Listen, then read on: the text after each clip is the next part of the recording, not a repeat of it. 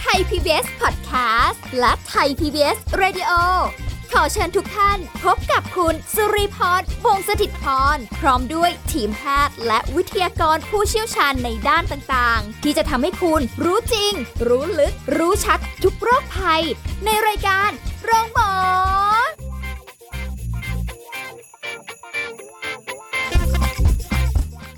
สวัสดีค่ะ คุณผู้ฟังคะกลับมาติดตามกันค่ะ เช่นเคยกับรายการโรงหมอนะคะ วันนี้เรามีสาระดีๆ มาฝากคุณผู้ฟังกันเช่นเคย คุณผู้ฟังคะเคยรู้จักคำว่าฟู้ดโคม่าไหมคะแหมไม่เคยได้ยินใช่ไหมคะ เหมือนกันเลยค่ะ ไม่เคยได้ยิน ถ้าพูดคำนี้เราอาจจะงงๆว่าเอ๊ะฟู้ดโคม่าคืออะไรนะคะ แต่ถ้าบอกว่าเป็นภาษาไทยแปลออกมาเป็นแบบเอาที่เราเข้าใจง่าย ๆ คือ อาการง่วงนอนหลังกินข้าว เป็นกันไหมคะ เป็นกันหรือเปล่า เดี๋ยววันนี้เรามาพูดคุยความรู้ในเรื่องนี้กัน กับแพทย์หญิงกิติยาสีเลือดฟ้าแพทย์อายุรกรรมฝ่ายการแพทย์ AIA ค่ะ สวัสดีค่ะคุณหมอ สวัสดีค่ะ มาค่ะฟู้ดโคม่าฟังดูน่า ค่ะ กลัวโคม่าเลยเหรอ คุมห้าไหมเคยเป็นปะล่ะ เคยสิ ถ้า เคย ถ้าบอกว่าอาการง่วงนอนหลังกินข้าวเนี่ย อืม เป็นทุกครั้ง ใช่ หลังๆมาเป็นทุกครั้งเลย อ่า มัน เป็ มัน น คืออะไรอ่ะ มันคือ ยังไงดีล่ะเอ่อเหมือนคำว่าหนังท้องตึงหนังตาหย่อนอะไรแบบนี้นะ อืม ก็จะส่วนใหญ่ก็เป็นกันนี่แหละ แต่ตัวฟู้ดโคม่าเองเนี่ยคือมีอาการง่วงเหงาเหานอนนะ หรือหลับไปเลย หรือว่าอ่อนเพลียเมื่อยล้าหลังกับหลังจากอาหารมื้อใหญ่อะอาหารมื้อที่กินไปเยอะมากๆเนี่ย ค่ะ แล้วก็หลับไปเหมือนบางคนอาจจะเหมือนกับเจ้าหญิงนิทราหลังการกินไปเลยเออเออเออเขาก็เรียกว่าฟู้ดโคม่าอืม คือมันไม่ใช่แค่ง่วงธรรมดา ไม่ใช่ แต่ถึงขั้นแบบว่าหลับ หลับ ไป เลย หลับ อ่า จริงจังไปเลยอย่างเงี้ย ห เห ลั รอบจริ คะ งจังไปเลย อู้ อืม อ้าวมีงี้ด้วย ใช่ อ๋อนี่คือฟู้ดโคม่าไม่เคยได้ยินแต่ว่าก็ แต่ถ้าเกิดพอพอแปลว่าเป็นอาการง่วงนอนหลังกินข้าวมันดู แต่ เบาๆเนาะ ใช่ มันมันก็เบาๆนะ มันไม่หนักนะ จริง ๆ ฟู้ดโคม่าคืออะไร ก็เป็นอาการง่วงนอนหลังกินอิ่มใช่ไหมซึ่งจริง ๆ เนี่ยเขามันเป็นแค่ภาวะทางสรีรวิทยา มันไม่ใช่โรคนะ อันนี้ไม่ใช่โรค อาการ ไม่ใช่โรค ไม่รู้ว่าเราเคยเรียนสรีรวิทยาไหมอ่ะ เคยเรียนไหมฟิสิโอโลจีอ่ะ โอ้ไม่ได้เรียนขนาด เราไม่ได้เรียนวิทย์เหรอ เรียนวิทย์คณิต ไม่ มา ได้ แต่ว่าแบบ เออ ไม่ได้ลึก เพราะฉะนั้นทาง ขนาดนั้น ทางเป็นภาวะทางสรีระที่ธรรมดาของคนทั่วไปที่กินเข้าไปเยอะเกินไปก็จะหนังท้องตึงหนังตาหย่อน ค่ะอาการ เกิ ป ดได้ กติ เกิดขึ้นได้กับทุกคน อ่า นะแต่ว่าระดับความง่วงเนี่ยอาจจะไม่เท่ากัน ค่ะ นะมีปัจจัยหลายอย่าง เช่นเอ่อคืนนั้นมีเอ่อคุณภาพของการนอนหลับเป็นยังไงในตอนกลางคืน นะ เอ่อการจัดสรรเวลาในการทำงานในช่วงเช้าเราทำงานหนักเกินไป ช่วง ค่ะ บ่ายก็อาจจะเกิดอาการอ่อนล้าแล้วก็ง่วง ค่ะ นะเพราะฉะนั้นงานที่ทำในช่วงบ่ายเนี่ยก็ควรจะเป็นงานที่จะต้องมีปฏิสัมพันธ์ หรือว่าเคลื่อนไหวขยับร่างกายเนี่ยก็จะช่วยไม่ให้เกิดฟู้ดโคม่าได้เยอะ อ๋อ เพราะฉะนั้น มีงานวิจัยเสริมด้วยว่า ถ้ารับประทานถ้ามื้อกลางวันนะ เรารับประทานอาหารประเภทคาร์โบไฮเดรตสูงนะ จะยิ่งกระตุ้นให้กลูโคสในร่างกายเนี่ย มันเพิ่มขึ้นเร็วใช่ไหม อืม ก็ถ้าไม่ไม่อยากเป็นแบบไปมีฟู้ดโคม่าก็คือแนะนำไม่ให้กินพวกคาร์โบไฮเดรตเช่นแป้งและข้าวเนี่ย ให้ให้น้อยๆหน่อย อ๋อ ฮะ จะได้ไม่ไม่ทำให้แบบ เหมือนกับ ขรีย food coma มีอาการขึ้นมา ใช่ คือหมายความว่า แสดงว่าคือเรื่องของการที่จะกินอิ่มแล้วง่วงเนี่ย มันเป็นเรื่องปกติ อ่าใช่ ขึ้นอยู่กับอ่าส ไม่ได้เป็นโรคนะ ของแต่ อัน ละ นี้ ค ไม่ได้ น เป็นโรค บางคนอาจจะเป็น บางคนอาจจะไม่เป็ ไม่ น เป็น บางคนไม่เคยเป็นแล้วอยู่ๆมาเป็นก็เป็นไปได้ คือได้หมดเลย ได้หมดเลย อืม ซึ่งเราคุยกันเนี่ยเราก็จะหาวิธีจะชนะ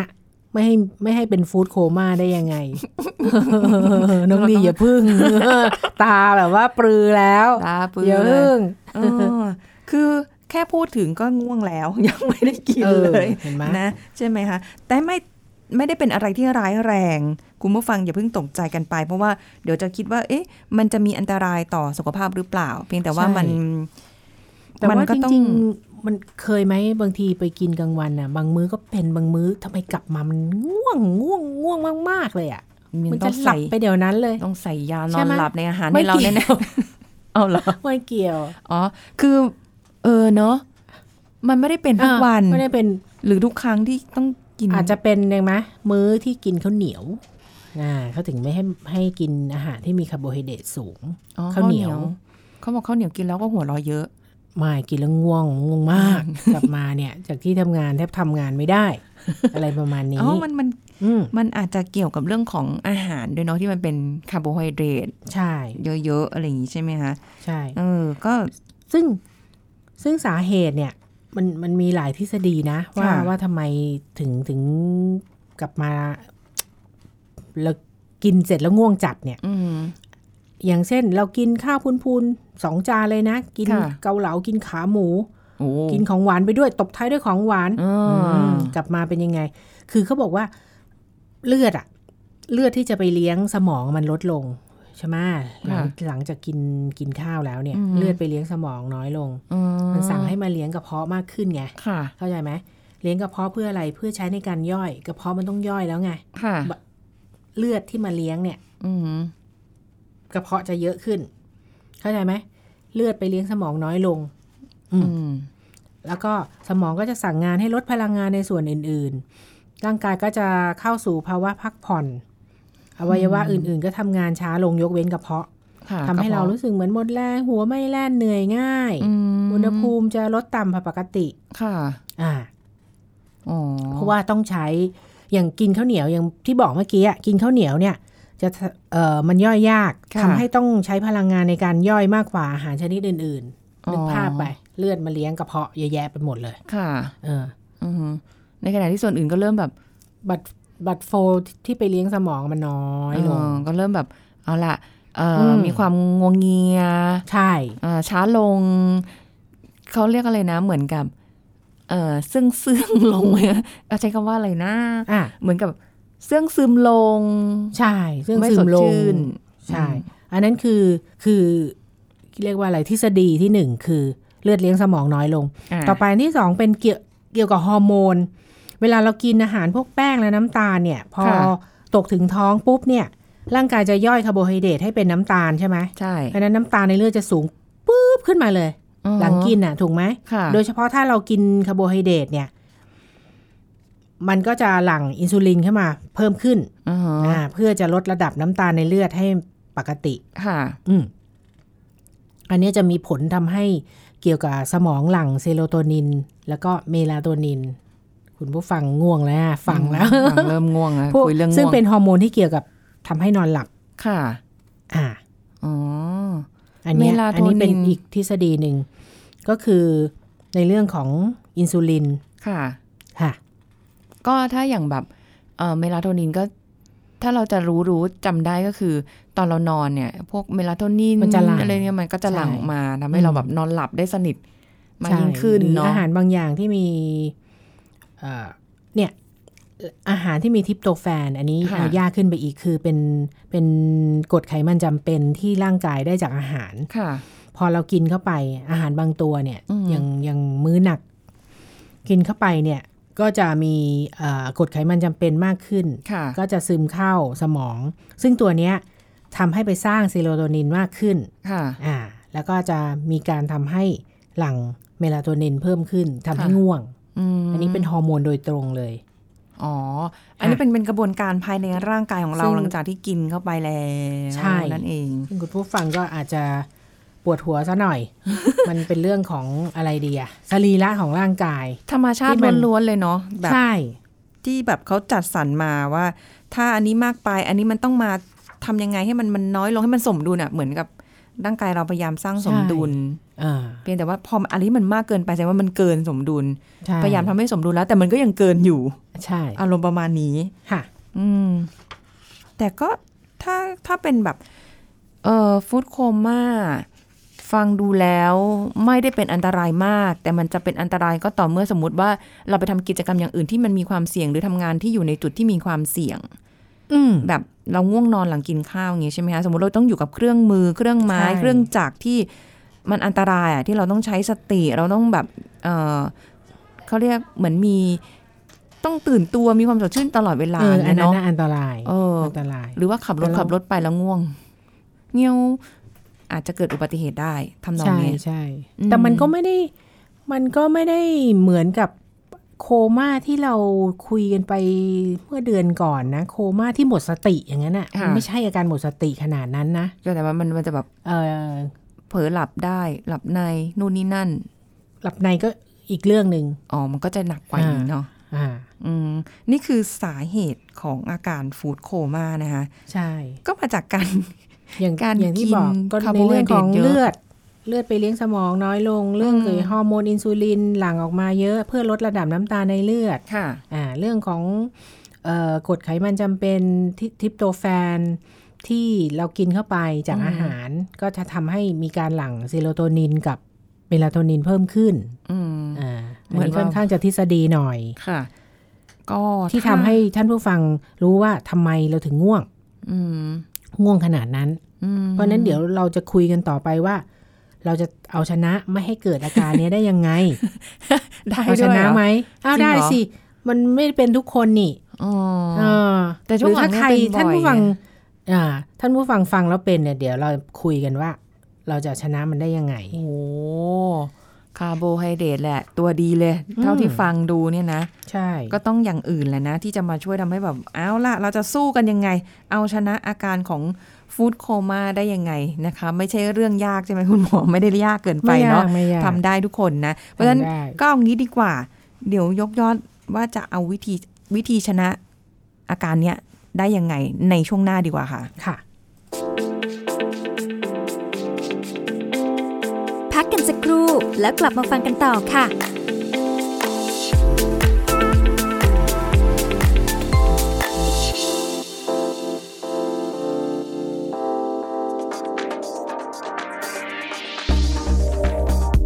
คุณผู้ฟังครับ โรคกระดูกพรุนเป็นภัยเงียบที่ไม่มีสัญญาณเตือนนะครับ และเป็นสาเหตุหนึ่งที่ทำให้เกิดกระดูกหักในผู้สูงอายุ โดยเฉพาะกระดูกสะโพก หากปล่อยไว้อาจจะทวีความรุนแรงถึงขั้นเสียชีวิตได้นะครับ ปัจจุบันสถานการณ์ของโรคกระดูกพรุนนับว่าอยู่ในจุดที่น่าเป็นห่วง โดยจากสถิติพบนะครับว่าเป็นปัญหาสาธารณสุขอันดับสองของโลก รองจากโรคหัวใจและหลอดเลือด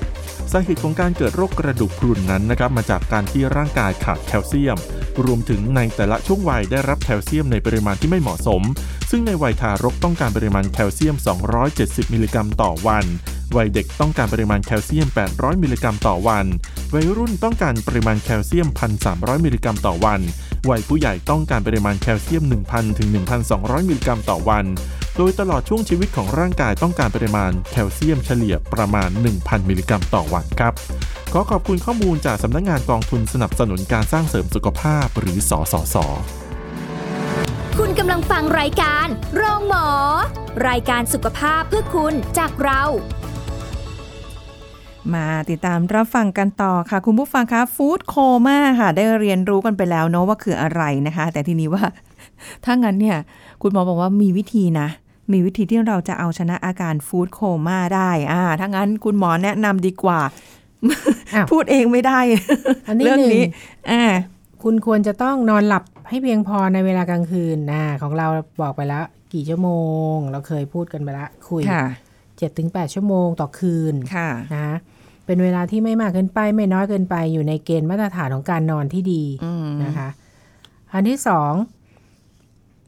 เอ่อในช่วงเช้านี่จัดการงานที่แสนจะน่าเบื่อบนโต๊ะให้เรียบร้อยเลย งานที่แสนจะน่าเบื่อกองโตๆเนี่ย อ๋อรีบตอนเช้าเลย รี เนาะ บทำให้ตอนเช้าเลย เพ ค่ะ ราะว่าเป็นช่วงที่สมองเออใช่ไหมชช่วงเช้านี่เราไม่ค่อยง่วงเนาะเรามาจากบ้านหรือง่วงแล้ว ง่วง ดู แล้ว ทำหน้า ง่วงแล้ว ช่วงเช้า บวั เนี่ยมาจากบ้านเนี่ยปุ๊บอื้อหือใช่ไหมกำลังตื่นตัว อ่าฮะ แอคทีฟจัดการงานที่น่าเบื่อไปก่อน อืม เพราะว่าหากสะสมมาตอนช่วงบ่ายหรือว่าหลังจากกินอาหารมื้อเที่ยงแล้วเนี่ยจะทำให้เบื่อเหนื่อย เพิ่มความล้าแล้วก็กระตุ้นการง่วงนอนหนักเข้าไปอีก อ๋อ ค่ะทีนี้ถ้าเราเป็นแล้วเนี่ยข้อที่ 3 คือถ้าเป็นฟู้ดโคม่าแล้วเนี่ยมันแก้ไขายยากเราจะต้องพยายาม แล้วก็คือจะแนะนำกิจกรรมที่ควรทำและหลีกเลี่ยงในในช่วงหลังเที่ยงนะคะ ค่ะ หลีกเลี่ยงงานที่ต้องใช้ความคิดสร้างสรรค์เพราะว่าสมองจะไม่แล่น อ๋อ เนาะ อือฮึ แล้วก็หลีกเลี่ยงงานที่ ต้องนั่งฟังอยู่เช่นสัมมนาหรือประชุม โอ้โห นนี้มันก็ ห้าม นะ ยาก มันต้อง อะ ประชุมบ่ายตลอดเลยนะ แล้วอยู่ในห้อง บางที ห้องแอร์เ มัน ย็น บาง ๆเนาะ ทีเออบางทีมันก็มีเวิร์กช็อปตอนบ่ายนะ ที่จะต้องใช้ครีเอทีฟความคิดสร้างสรรค์มี เอา ขยอ รวมกลุ่มเนอะ อไรเออรวมกลุ่ม อันนั้นแต่อันนั้นถ้าเรามีปฏิสัมพันธ์กับเพื่อนหรืออะไรอย่างนั้นก็ก็ยังโอเคอยู่ อื ใช่ไหมเป็นงานกลุ่มเนี่ย ค่ะ จะต้องช่วยกันอย่างเงี้ย ค่ะ อาจจะทำให้ไม่ง่วง อืม ไม่ฟู้ดโคม่าได้ อ๋อ อ่ามั มันจะได้แบบมีการแอคทีฟขยับเขยื่อนร่างกายไม่ได้อยู่นิ่งเหนื่อยๆอย่างนี้ใช่ไหม อ่าใช่ เพราะว่าเพราะว่าสมมุติว่างานที่เจ้านายใช้มาตอนเช้าบอกว่าให้ไปครีเอทงานอะไรสักอย่างหนึ่งโอ้มันแย่เหมือนกันนะ ตอนบ่าย ถ้าเราอยู่คนเดียวอะ ค่ะ เราไม่ได้รวมกลุ่มกับเพื่อนอะอันเนี้ยยากนะเพราะ คิดไม่ งานที่ต้องใช้ ออก ความคิดสร้างสรรค์อะ อืม เออข้อที่สามคือแนะนำให้เป็นงานที่เอ่อมีการขยับมือสายตาตลอดเวลา แต่ว่าไม่ต้องใช้สมองเยอะนะ ค่ะ เช่นเอ่อการเช็คอีเมล หรืออัปเดตข้อมูลการทำงานต่างๆนะเพราะว่าแม้จะง่วงซึมหน่อยๆ ก็ยังทำได้ อืม ถูกปะ คือมันไม่ หลั ได้ บตามั่งอะไรมั่ง กระพริบตาหลายๆที หลับตาบ้างอะไรบ้าง พยายาม เออ ให้แบบว่าให้ให้สมองมัน เออ ตื่นเนาะ ใช่ อืม แต่ไม่ต้องใช้ความคิดเยอะ ค่ะอืม อ่า แล้วก็ข้อทีสี่4 ก็งานที่ปฏิสัมพันธ์กับผู้คน หรือว่ามีการสื่อสารกับคนอื่นตลอดเวลา ค่ะ นะอย่างทานอาหารกลางวันแล้วเนี่ย บางออฟฟิศอาจจะมีที่ให้เดินไปช้อปปงช้อปปิ้ง อ๋อ ใช่ไหมแต่ แต่ช้อปทุกวันก็เงินไม่มี เงินหม ด อันนี้เป็น น่ะ มันนี่โคม่า เออไปช้อปปิ้งมั่งนะ หรือว่ายังไม่ถึงเวลางาน ค่ะ ใช่ไหมยังไม่บ่ายโมงก็ไปจับกลุ่มเมาส์กับชาวบ้านเขา อืม กินกาแฟถือกาแฟ อ่าฮะ นะชงในออฟฟิศดีกว่านะ ไปซื้อเขาไม่มีตังค์อีกละ นะ หมดอีกแล้วเหรอ หมดอีกแล้ว เออ แล้วก็ค่อยกลับ เ มาทำงาน ค่ะ อ่าอันนี้จะแก้ง่วงได้ พอถึง อืม บ่ายโมงปุ๊บอ่ะ เหมือนกับ ริ่ต้น ว่า ทำงานได้ละ เหมือนกับว่ารีแลกซ์ก่อนที่จะกลับมาทำงานให้มันแบบดูสด เพราะว่า ชื่น ถ้า หน่อย พอกินปุ๊บ หรือว่าบางคนนี่ นั่งกินที่โต๊ะอีกต่างหากอ่ะ ใช่ใช่ โอ้ ใช่ โหหลับเลยสิในนี้ มี กินข้าวเหนียว มี กินข้าวเหนียวไก่ย่างอีก หลับอยู่ตรงนั้นอ่ะ ไม่มีปฏิสัมพันธ์กับเขาอีก กินแล้วก็ไม่เดินอ่ะ คือ ใช่ไหม ก็ฉันก็ เป็ เป็น น ข ไหม อง อะ ฉัน อันเนี้ยเป็นหมด น่าจะ ที่ทุกข้อที่กล่าวมาเนี่ย อ้าว เป็น เห็นไหมล่ะ อย่างนั้นฟู้ดโคม่าทุกวันห้ามห้ามปฏิเสธเลยนะ อ๋อเพราะว่ามันเป็นอาการอย่างนี้จริง ๆ คุณหมอคือแบบพออ ม มันมีเริ่มอาการแบบเป็นฟู้ดคอมมาละง่วงละนอนหลังกินข้าวแล้วเนี่ย จะรู้สึกแบบ เริ่มอะไรก็ไม่เข้าหัว คือเขาเขาคุยอะไรกันเนี่ย ปกติก็จะมีความไวในการคุยโต้ตอบหรือในการคิดตาม ใช่ อย่างนี้มันก็จะแบบนั่งแล้วก็จะเหนื่อยๆลอยๆเพราะว่าเลือดไปเลี้ยงสมองไม่น้อยมากแล้ว ไง ใช่ไหม เออ มันไปเลี้ยงกระเพาะหมด เออมันก็เลยแบบอะไรนะ อีกทีได้ไหม เป็นจริง เออ ๆ เป็นจริง ๆ เพราะฉะนั้นก็คือเออ กินให้น้อยคาร์โบไฮเดรต ใช่ ก็น้อย อ่า ๆ ใช่ไหมคะ แล้วก็แบบ เออเขาเรียกอะไร จัดสรรเวลา แอคทีฟตัวเองหน่อย ลุกไปนู่นไปนี่ไปนั่นบ้างอะไรอย่างงี้ใช่ไหมเออ แล้วก็แก้ที่ต้นเหตุการกินคือกินพอดี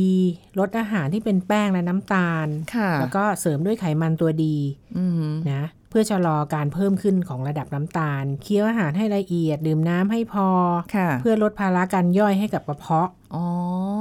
ม อ๋อ เออ ก็ทำให้กระเพาะเราทำงานไม่หนักเกินไปเนาะ ใช่ อย่างกระเพาะ ก็ย่อยๆ ทำงานหนักนะ กินอาหารพวกแป้งที่ย่อยยากต่างหากอาหาร ค่ะ ชุบแป้งทอด เส้นพาสต้าก๋วยเตี๋ยว ขนมปังขัดสี อืม ขนมของหวานอะไร ค่ะ พวกเนี้ย เออ อืม จริง ๆ อุ้ยมัน มันก็ต้องรังสรรค์เมนูเนาะในในแต่ละมื้อ ใช่ เที่ยงที่เราจะกินเข้าไปว่า เออ อันไหน เออ มันจะส่งผลยังไงไหมอะไรอย่างเงี้ย กิน ทำให้ง่วง กินอาหารให้พอดีคำเคี้ยวช้าๆ ลดความเร็วในการกินอาหารเหมือนกับที่เราพูดไปเรื่องอาทิตย์ที่แล้วเนอะเรื่องกินมากเกินไปอะ ค่ะ เราต้องกินให้พอดีเคี้ยวช้าๆให้ ให้กระเพาะมันรู้สึกว่ามันควรจะอิ่มแล้วนะ เพราะว่ามันใช้เวลา 20 นาทีกว่าจะ เออ วิ่งไปถึงสมองว่า เออ มันอิ่ม ควรจะ แล้ว อิ่มอิ่มแล้ว เออเต็ม อ่า กระเพาะหมดแล้ว เคี้ยว อืม อาหารให้ละเอียดเพื่อลดพลังงานในการย่อยของกระเพาะไงที่บอ ค่ะ กอ่ะ อืม อาหารที่ละเอียดหน่อย ค่ะ ถ้ายิ่งย่อยยากไอ้เลือดมันยิ่งมาเลี้ยงกระเพาะเยอะ อืม กระเพาะก็ทำงานหนัก ค่ะ ยิ่งง่วงซึม นั่นแหละ ก็ต้องแบบ อ่ะจากจานใหญ่ ๆ ก็เหลือสักครึ่งหนึ่ง ใช่ เน้นผักผลไม้ ดื่มน้ำเยอะ ใช่ ๆ แป้งก็น้อยลงหน่อย เพราะว่าอะไรอ่ะเดี๋ยวน้ำเยอะๆนี่ใช่เลยน้องลี ค่ะ ทำให้ร่างกายตื่นตัวทำอะไรอยากเข้าห้องน้ำไง อ๋อ ลุกมั่ง ลุกมั่งกับลุนาลุกซะ มั่ง ลุก ไม่ ลุกลุใช่นั่ ก ง ลุก ไม่ใช่นั่งอยู่ที่โต๊ะอย่างเดียว อ่า เออ เดิน ก็ เดิ นั่งก็ เดิ นั่ง อยู่ หลับใช่ไหม ดื่มน้ำเยอะๆปวดปัสสาวะเสร็จอ่ะจะได้ลุกขึ้นไป เปลี่ยนอิริยาบถบ้าง อ่า อ่า นะ หรือว่าถ้าเกิดจะขอเป็นน้ำเปล่านะคะ ไม่ ใช่ เอาน้ำ น้ำเป อั ล่า ดลมนะ ถูกต้อง หรือว่าถ้าแบบเอางี้ถ้าไหนๆก็ง่วงกินแล้วง่วงกาแฟได้ไหม ได้ ได้ กาแฟ กาแฟก็ได้ แต่คันนี้ยมีการศึกษาแล้วนะว่า ระหว่างเอ่ออะไรล่ะ กาแฟกับ อันนั้นอันนั้นในเรื่องของของแนปที่เราคุยกันไป อ่าฮะ เมื่อเมื่ออาทิตย์ที่ ครั้ง แล้ ที่ ว อ่า ก็คือในเรื่องของการนอนงีบกับเรื่องของกาแฟเนี่ยอันไหนดีกว่ากันอ่า เอาอันไหนดีอะแนปหรือกาแฟดีอะ เขาบอกแล้วว่านอนงีบดีกว่า มันจะช่วยเพิ่มประสิทธิภาพการทำงานของสมองได้มากกว่า อืม ใช่ เขาบอกทั้งกาแฟทั้งเอ่อไปล้างหน้าลุกขึ้นไปล้างหน้าหรืออะไรเนี่ย สู้การงีบหลับไม่ได้ อ๋อ งีบหลับที่พอดีพอดี ก็คือถ้าจะปูดโคม่าแล้วหรือจะอะไรเงี้ยแล้วก็จะจะงีบนิดหนึ่งได้อ่ะไม่ว่ากัน ฮะ แต่ว่าทางที่ดีถ้าจะเอาชนะอาการฟูดโคม่าได้เลยเนี่ย ก็อย่างที่คุณหมอบอกไปเมื่อสัก ใช่ คนี้ เพราะว่าในบางออฟฟิศในบางที่ทำงานมันมันแนบไม่ได้ มันงีบไม่ได้ไง ค่ะ ก็ต้องหาวิธีชนะมัน อืม เออ คือไม่ได้ให้มันเป็นนิสัยอะ เอางี้ดีกว่า ใช่ ไม่ใช่แบบกินจนแบบเอาเน้นแป้งมากกลายเป็นนิสัยเราก็แบบถึง อืม เวลาก็จะงีบละจะง่วงละจะง่วงจะง่วงจะง่วงอย่างเงี้ยในทุกๆวันก็คงจะไม่เป็นที่โสภาในที่ทำงานกันสักเท่าไหร่ ใช่ สมมุติหัวหน้าเดินมาเห็นทุกคนกำลังแบบ โอ้โห มีอาการฟุตโคม่าทุกคนก็ไม่ไหวเนาะ ไม่ไหว เอ อ เออสนุกดีสนุกดี คือไม่ได้อย่างที่บอกย้ำไปว่า ไม่ได้เป็นอาการอะไรที่น่ากลัวหรือน่ากังวลมากไป แต่ก็เราก็ไม่ควรปล่อยให้มันเป็นแบบนี้ไปเรื่อยๆ เดี๋ยวมันจะกลายเป็นพฤติกรรมเหนื่อยนิ่งอ่ะคุณหมอมีความรู้สึกอย่างนั้นนะ มันแบบตอนบ่ายก็จะแบบเฮ้ยไม่อยาก หลับ ทำงานแล้ว หลั อะ บเลยอะไรประมาณ หลับไม่ได้ นี้ กลับบ้านได้ไหมอะไรเงี้ย า ขอกลับบ้านอยากกลับบ้านอะไรเงี้ย เออเขา จะได้กลับไปนอน เขาไล่อ อก ยากอะยาก ยากในในแง่ของว่าในในเมื่อเราหลับไม่ได้ บางที่ทำงานไม่ให้หลับอย่างเงี้ยไม่ไม่ให้งีบเออใช้คำนี้ไม่ให้งีบนะ ก็เลยจำเป็นที่ต้องเอาชนะแหละอาการพวกเนี้ยนะคะทำได้ ใช่ อืมแล้ว อืม ถ้าเป็นกาแฟก็อาจจะดีสำหรับบางคนแต่บางคนอาจจะไม่ดีนะ เพราะว่าพอดื่มกาแฟภาคบ่ายเช้าไปแล้วแก้วหนึ่งตอนบ่ายแก้วหนึ่ง ได้ตอนบ่ายอีกแก้วหนึ่ง มันไม่เยอะเกินไปใช่ไหม ไม่เย คะ อะไม่ไม่เกินไม่เกินสองสามแก้วต่อวัน สองสามแก้วต่อวันโอ้โห ใช่ แค่สองแก้วนี่ก็รู้สึกมีความรู้สึกว่าเยอะมากเห็นน้องที่ทำงานนี่คือแบบ ชงกันเดี๋ยวก็กาแฟไปแล้วมื้อเช้า อ่า ตอนบ่ายมาแล้ว พอเริ่มง่วงไง พอเริ่มเริ่มไม่ไหวแล้วกาแฟ ได้ แต่มันก็สดชื่นแปั๊บหนึ่งอะ กาแฟก็อย่างที่บอกไงอย่างคนสาวหนุ่มสาวออฟฟิศก็คือ ซื้อกาแฟตั้งแต่เช้านั่นน่ะแก้วเบลเลอร์น่ะน่ะ ค่ะ กี่ซีซีน่ะน่ะนึกออกปะที่บอก ค่อยดื่ม พูดบ่อยๆอ่ะมันได้ถึงบ่ายเลยไงจิบ ค่ะ ไปเรื่อย น้ำตาลไม่รู้แปดช้อน ใช่ไหมอ่ะ น้ำตาลเยอะไปเนอะ เยอะไปสิ อือ แก้วขายแก้วใหญ่มากอ่ะ ค่ะ อืม ก็มันมีอยู่แค่ไซส์เนี่ยแหละ นอกจากถ้าถ้ากินเอ็กซ์เพรสโซ่ไม่ใส่น้ำตาลโอเคนะ โอ้โหกาแฟดำเหรอะคะ กาแฟด กาแฟดำ อื อื ม ม ก็น่าจะโอเคเนาะ อย่างน้อยก็ลดน้ำตาลลง ใช่ไหมคะ เพราะมื้อเช้าก็ดื่มไปแล้ว ำอ่า แล้วก็มื้อบ่ายได้มาน้ำตาลเสริมเข้าไปอีก แล้วก็จากอาหารที่เรา น้ำตาลก็ทำให้ง่วงไหมคะ น้ำตาลแบบ ใช่ เพราะ ไง ข้าว อย่าง แป้ง อย่างที่บอกว่า ถ้ากินอาหารที่มีคาร์โบไฮเดรตเยอะเนี่ย ค่ะ เอ่อโดยเฉพาะพวกข้าวแล้วก็แป้งขัดขาวเนี่ยเขาจะมีเขาเรียกว่าอะไร ดัชนีน้ำตาลสูง หมายความว่าไง High High Glycemic Index นี่คือทำให้หลังกินหลังกินข้าวเนี่ย ระดับน้ำตาลในเลือดจะเพิ่มขึ้นปี๊ดเลย พวก High Glycemic Index เนี่ย อืม เพราะฉะนั้นเนี่ยอย่างที่พูดไปแล้วก็คือ ร่างกายมันจะหลั่งฮอร์โมนอินซูลิน เพื่อนำน้ำตาลเข้าเซลล์ ค่ะ ใช่ไหมกินเข้าไปปุ๊บน้ำตาลสูงปุ๊บ อินซูลินหลั่งหลั่งออกมาเพื่อดึงน้ำตาลเข้าเซลล์ ค่ะ ให้ให้ไปเป็นพลังงานเนี่ยจะทำให้ เพราะฉะนั้นพอน้ำตาลเพิ่มอย่างรวดเร็วปุ๊บตอนนั้นจะรู้สึกสดชื่นนิดนึง เสร็จแล้วก็หมดแรงอ่อนเพลียไปอย่างง่าย ๆ เลย อืม อืมเพราะฉะนั้นพวกพวกอาหารที่มีดัชนีน้ำตาลสูงเนี่ย มันจะง่วงมาก ค่ะ นะ อย่างเช่นเอ่อพวกข้าวขัดขาวขนมปังขาวเนี่ย ค่ะ มีดัชนีน้ำตาลสูง โอ้ 71เปอร์เซนพวกที่น้อยหน่อยก็คือข้าวกล้อง ะ อย่างเงี้ยเขาถึงให้กินข้าวกล้องไง เดี๋ยวนี้ อ่า หนุ่มสาวทันสมัยนะ สั่งข้าวกล้อง อ่า อ่า หรือแบบว่า โฮลวีตขนมปังโฮลวีต ได้ได้ แล้วก็ ใช่ เส้น ไห มี่ค่าดัชนีน้ำตาลจะน้อย ค่ะ กินเป็นเส้นหมี่เนาะ หรือว่าจะแบบ อ่า ดื่มอะไรเปรี้ยวๆให้มันสดชื่นขึ้นมาหน่อยก็ได้อ่ะ ใช่ ได้อยู่เนาะอื ค่ะ ม โอ้โหคือจริง ๆ มีให้เลือกเลือกเยอะเลือกหลากหลาย อยู่ที่ว่าเราจะเลือกยังไง ถ้าเกิดเราอยากจะเอาชนะอาการฟู้ดโคมมาได้ มันมีมันมีทางให้เราได้เอาชนะได้อยู่แล้วแหละเพียงแต่ว่าจะปรับเปลี่ยนวิถีของตัวเองในแต่ละวัน อยากจะ เ ทำหรือไม่ทำอยากจะชนะ อืม มันหรือเปล่า ด้วยความที่มันไม่มีอะไรหนักหนาไง แต่ว่าก็ก็ไม่ดีในในลักษณะของการที่เราทำงาน ร่วมกับคนอื่นที่เขาก็แบบอ่ะทำงานแล้วแล้วเรามานั่งงีบ หรือว่าหลับหรืออยู่คนคนเดียวอย่างเงี้ยมันก็ไม่โอเค ก็ไม่ ไหว เอ้ย นอกจากสำนักงานนั้นหลับกันทั้งหมดก็ดีนะ มาชวนกันนอน ที่บกะ ชวนกันหลับ เอ้ยเราหลับแป๊บเดียว ชวนกันงีบ ที่บอก ตั้งนาฬิกาปลุก อ่า แล้วก็ทุกคนก็จะบอกโอ้ย โอ้ยแต่ตื่นขึ้นมาสดใสเลยนะ อืมสดชื่น อ่า ได้นะคะ ก็ลองดูลองลองหาวิธีของตัวเองที่เหมาะสม แต่ว่าถ้าตามหลักแล้วเนี่ยก็อย่างที่บอกกันไปนะ คุณหมอก็แนะนำกันไปแล้ว คิดว่าคงจะไม่ได้เป็นเรื่องยากเกินไป ทีนี้ต่อไปนี้เราก็จะตอนบ่ายเราก็จะสดชื่นแจ่มใส เราก็จะมีแรงในการทำงาน มีประสิทธิภาพ ไม่ง่วง ไม่รู้สึกบลือบลืออะไรนะ ตาปลือ เบลอเบลออะไรอย่างนี้เนาะได้เลยลองดูนะคะ คุณผู้ฟังคะเอาล่ะ วันนี้รู้จักกันไปแล้วฟู้ดโคม่านะคะ วันนี้ต้องขอบคุณแพทย์หญิงกิติยาสีเลือดฟ้า แพทย์อายุรกรรมฝ่ายการแพทย์ AIA ค่ะ ขอบคุณ ค่ะสวัสดี ค่ะสค่ะวัสดีค่ะ หมดเวลาแล้วค่ะคุณผู้ฟังค่ะ ครั้งหน้าเราจะกลับมาติดตามกันใหม่กับรายการโรงหมอนะคะ วันนี้สุรีพรต้องลาไปแล้ว พบกันใหม่นะคะ สวัสดีค่ะ แชร์ พูด บอกต่อ กับรายการโรงหมอได้ทุกช่องทางออนไลน์ เว็บไซต์ www.thaipbspodcast.com แอปพลิเคชัน Thai PBS Radio Facebook Twitter Instagram Thai PBS Podcast และฟังได้มากขึ้นกับพอดแคสต์โรงหมอ ที่ Apple, Google, Spotify, SoundCloud และ Podbean ทุกเรื่องทุกโรค บอกรายการโรงหมอ